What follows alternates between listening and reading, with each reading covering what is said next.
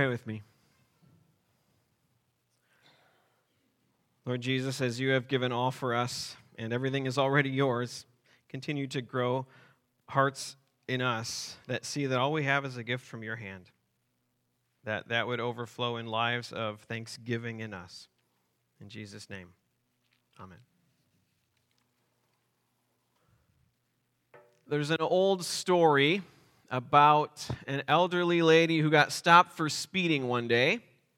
She was going 70 in a 45. So the police officer asked her, Why were you going so fast? She replied, Well, sir, the sign back there said 70. Well, no, ma'am, he replied. That wasn't the speed limit sign, that was the highway sign. This is highway number 70. She said, Oh my goodness, I'm sure glad you didn't see me back there on Highway 129. Numbers are important.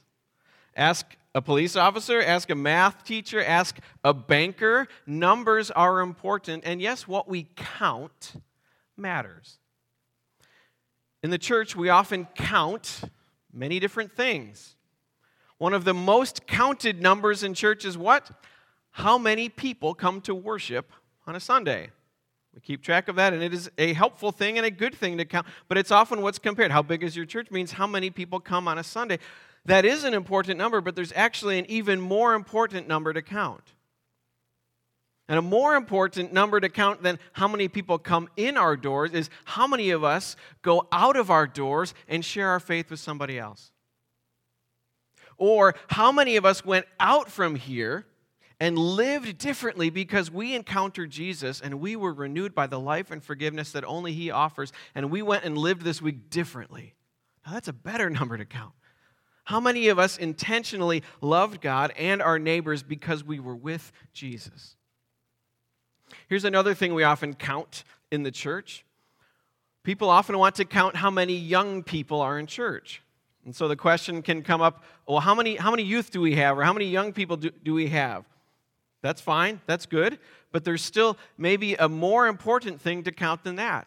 I think it's more important to count not many how, not how many people are here now, but how many youth that grew up here in the last 10 years now as adults still have a living relationship with Jesus. Or how many of our own who grew up here in the past 10 years are still worshiping and serving Jesus wherever they are. And instead of counting how many we have, what if we counted, what if we asked, how do we disciple the, the young people that are here, even if there's only one? Numbers, yes, are important, but we have to count the right things. Often, when it comes to then money, which is what we're talking about these past number of weeks, we can often say and count this number. We say, well, can Zion meet its budget and pay its bills? Again, those are good things. It's a very good thing to count what's coming in and what's going out. Making budgets, planning how to use God's resources, paying bills, those are very good things. But there's still an even better number to count than that. There's still a better number to count than are we making ends meet? A better question is how much does God want me to give to his kingdom this year? Not necessarily even here, just to his kingdom for his work. Or asking God, how much do I really need to live on, and what would God like to do with the rest? Instead of asking, well, can the church break even? We ask, God, how much do you want to use for your kingdom? Or, God, am I being faithful? What would it mean for me to be faithful this year with what you've given me? So, yes, numbers are important, and so are also the numbers of our giving to God. And that's what 2 Corinthians 8 and 9 talk about. So, two long chapters that we focused on for these past number of weeks, and one more next week. And so we learned a little bit about the Corinthian Christians. Corinth, let's see, I got a map recap for you. Ah, there we go. Corinth is the green dot, if you can see it. In modern day Greece, very, very wealthy city, much like New York, very cosmopolitan, big business and financial center. People there were, were driven go getters, very successful, and numbers were very important to them. They had much, they spent much, they were big spenders, but not necessarily towards God. And so Paul is teaching them. And so he compares to them with, in the red circle, you see that's the Macedonian churches in the north. We looked at this a bit last week. And, say, and they had less than the Corinthians, but they were very, very generous towards people, Christians, far away that were suffering great famine. So you see Macedonia and Corinth uh, on the left. And then all the way across much of the Mediterranean is Jerusalem and Judea. Christians there were suffering a great famine. That's as the center of the start of the Christian church in Jerusalem. Paul is saying, please give and help them. And so they're giving to Christians far across the world. Well, you and I spend money in many ways, don't we? Probably every day, in some way, we at least spend some amount, a quarter, a dollar, or something. And we're all different kinds of spenders. So I want to talk for just a brief moment what kind of spenders you and I can be at times. Some of us at times can be what you might say are impulsive spenders. In college, I was in the car with my roommate, and we were driving on a five lane road, and we were in the left lane of you know two lanes going one direction. And it was early December, late November, around this time of year. And we drove by a McDonald's, and I saw the marquee sign, and I instinctively read it out loud, really sarcastically. I said, Ooh, eggnog shake. And without thinking, he crossed two lanes of traffic and a turn lane, and boy, we were in the drive through, and he was getting an eggnog shake. Some of you see something, want it, buy it, never mind the price, I'll have it now.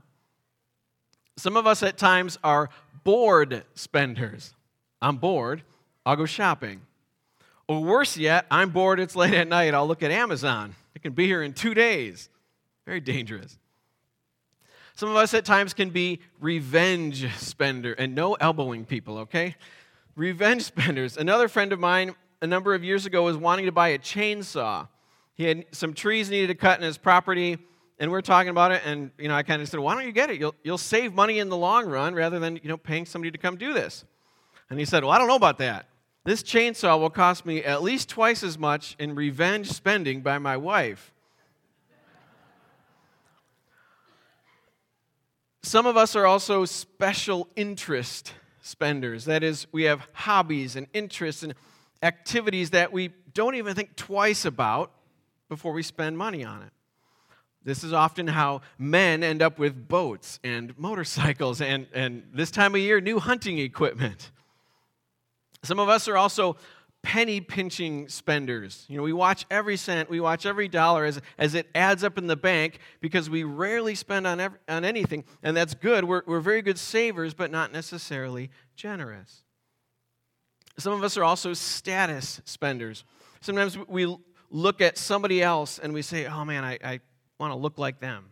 And so we buy something that, that kind of puts us into their class, whatever we think that is and we want to be accepted by the, by the in crowd or, or be looked at as respectable or something. And so we're tempted to buy clothes and car and house or phone or whatever it is that would raise our status to somebody else's. But then there are, and this is what Paul's talking about in Corinthians, then there are generous spenders. Those that spend generously on others and also give generously to God because of what God has done for them. Have you ever known somebody who was simply generous with what they had, no matter what it was? It could have been a lot or, it could have been a little. I've known people that, that had a lot and were very generous, and people that were little and were very stingy. But when you see somebody who is very generous with what they it is a beautiful thing. And that's what Paul is telling the Corinthians and us to be. In 2 Corinthians 9, 5, verse 5, we, we read already, he said, So I thought it necessary to urge the brothers to come and visit you, Corinthians, in advance to finish the arrangements for the gift that you had promised. They had, you know, promised some a giving towards the poor Christians in Judea, but then kind of hadn't done it yet. And so he says, then it will be ready as a generous gift, planning ahead, uh, not as one grudgingly given. So Paul is encouraging them, the Corinthians, to change their spending habits and become generous spenders like the Macedonian churches that he talked about. So let's do that. Let's talk about generous spenders. It's in that same section. Paul tells them, he says, Hey, I know your eagerness to help And I've been boasting about it to the Macedonians because they said they were going to give some. So he went up there and said, Hey, guess what the Corinthians are going to do? Telling them that since last year you and Achaia were ready to give, and your enthusiasm has stirred most of them to action, but I'm sending the brothers in order that our boasting in this matter will not prove hollow, but that you may be ready as, you, as I said you would be. That is to say, generous spenders prepare ahead of time. Generous spenders prepare to be generous. You've probably heard this phrase. You could finish it for me. Those who fail to plan, plan to. Yeah. It's true about a lot of things in life. It's true about life, and it's also true about Christian stewardship. You see, in my own life, there are many days when I think exercising is a good idea. But I get up, get ready, get kids ready, go to work, come home, eat dinner, put the kids in bed, ah, relax on the couch, watch some TV. I think exercising is good. It's good for me. I know it's good. I feel better. I, I know I'm taking care of the body gave me. But if I don't plan, it's not going to happen. I actually now put running shoes in a plastic bag and, run, and clothes in my car and just leave them there. And it reminds me that at any time I could if I get some spare time, I can go for a run. I don't have to go home to change. I'm already prepared. It's planned. And I run far more often when I plan ahead and put clothes and shoes in my car and just leave them. And sometimes I go days. But when I exercise, I feel better. My body's healthy. Life is better. But I have to plan for it. Giving is a lot like that, too. If you don't plan where your money will go every month, it'll probably just go. Dave Ramsey famously says, Tell every dollar where it's going to go at the beginning of the month. You don't plan to give to God and to His kingdom, it will happen far less, and you'll feel less good about it when you do. You see, Paul is helping the Corinthians plan ahead and plan their giving to the poor Christians in Jerusalem suffering famine. And he's saying that planning to give is a very godly thing. So I want to show you a couple things here. I want to tell you about Zion as a church, our budget, and our financial priorities as a church, because I think it's important for all of you to know. Every year, as a church, we meet and vote and pass a spending budget for the year. Council and committees work on it, and then uh, finally, a congregational meeting approves the final version. That'll happen this year on December 16th. Come and be there. And as Christian writer Jim Wallis says budgets are moral documents. That means what we budget tells us what, what is important to us. What we spend our money on tells us what we value. So, as a church and as individual people, if you look at our budgets, you'll see what we value. If you look at my home budget, you'll see that I value, uh, you know, I, house payment, utilities, yes. Uh, value having a place to, to stay at night, yes. You'll see food. I value eating, and I value feeding my family. Uh, I even value feeding the dog. I spend money on that. You see, budgets are moral documents where we say what's important by how we spend our money. And so, Zion's budget, yes, it has all the regular, mundane aspects of normal life that are important. We have a BPW bill, came last week electric, sewer, water, heating bill, phones, internet, staff salaries. Yes, all these things. And yes, uh, yes, Zion does need you to give generously to support God's work here, but there's something else I want you to see. In our budget every year, and this has gone on longer than I've been pastor here, so it is your all work and previous leaders' work. But you've all decided that we will give away at least 10% of any offerings that are given to the church as that is the baseline giving model in the scriptures, and, everything we have is God's, you all decided years ago that we're going to model that as a church too. So, what that means is when anything comes in in the offering, immediately 10% is already given away before we think about what, we have, what bills we have to pay here. And so, how that works here is oops, uh, 9% of that goes to uh, support you know, missions and ministries and outreach and supporting leaders that happens through our church body, through Michigan and our nation and throughout the world. And then 1% of that goes to a local ministry we're in partnership. So no matter what, Zion gives away 10%. And then, on top of that, is special offerings to other things.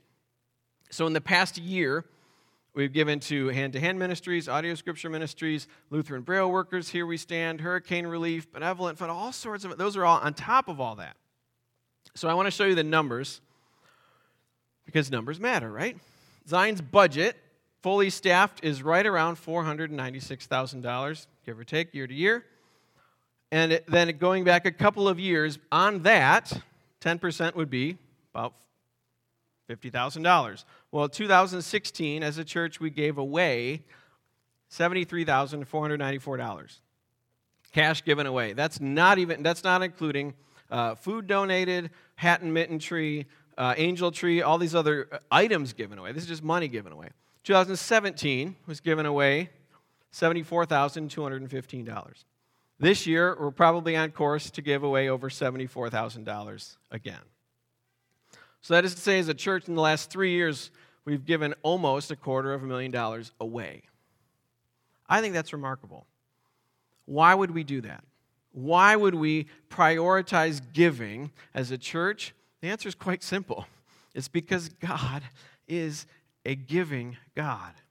God is a generous God who has given us everything. And so when we give, we are simply imitating God. Do you know how generous God is? God is so giving that he would not even think twice about giving his only son for you. God is so giving that he would sacrifice his comfort. He would sacrifice his heavenly throne. And yes, God would sacrifice his eternal condo in Florida so that you would know forgiveness and life in Jesus. God is so giving that everything you have is a gift from God's hand. And even more than that, when you and I turn our backs on God in rebellion and, yes, in greed, God doesn't condemn you, He dies for you. God is the Father who would kill the fattened calf to celebrate you being back home, no matter how far you've run. God would spend and did spend all to save you and to have you back. And God continues to give to you. As I said earlier in worship, God gives and we respond in thanks. God gives you forgiveness and life and peace. He gives to you in His Word. He gives to you in His true body and blood at His table for forgiveness and renewal. God is giving everything to you. And in response, as 2 Corinthians 9 7 says, in response, each one should give what they have decided in their heart, not reluctantly or under compulsion, for God loves a cheerful giver. That's what Paul tells them. That's what God wants us to be like. And when we give to God and to others, we are simply imitating God because God is the most generous spender of all time. One last thing I want you to see just a few more numbers. How many times certain words are used in the Bible? Believe, you'd think, is quite an important number in the Bible. It is used 272 times. Pray, important word in the Bible, used 371 times. Love, also really important number in the Bible or word in the Bible, used 371 times. Give. Guess how many times give is used in the Bible? 2,157, not even close. The Bible is about giving. It is about God giving everything to re- rescue you, save you, renew you, make you new. And then God makes us into giving people. When we give, we are simply imitating our God who gave everything for you. Or, in the words of 2 Corinthians, this is from chapter 8, speak it with me as we did last week. For you know the grace of our Lord Jesus Christ that though he was rich, yet for your sake he became poor, so that you through his poverty might become rich. In Jesus' name, amen.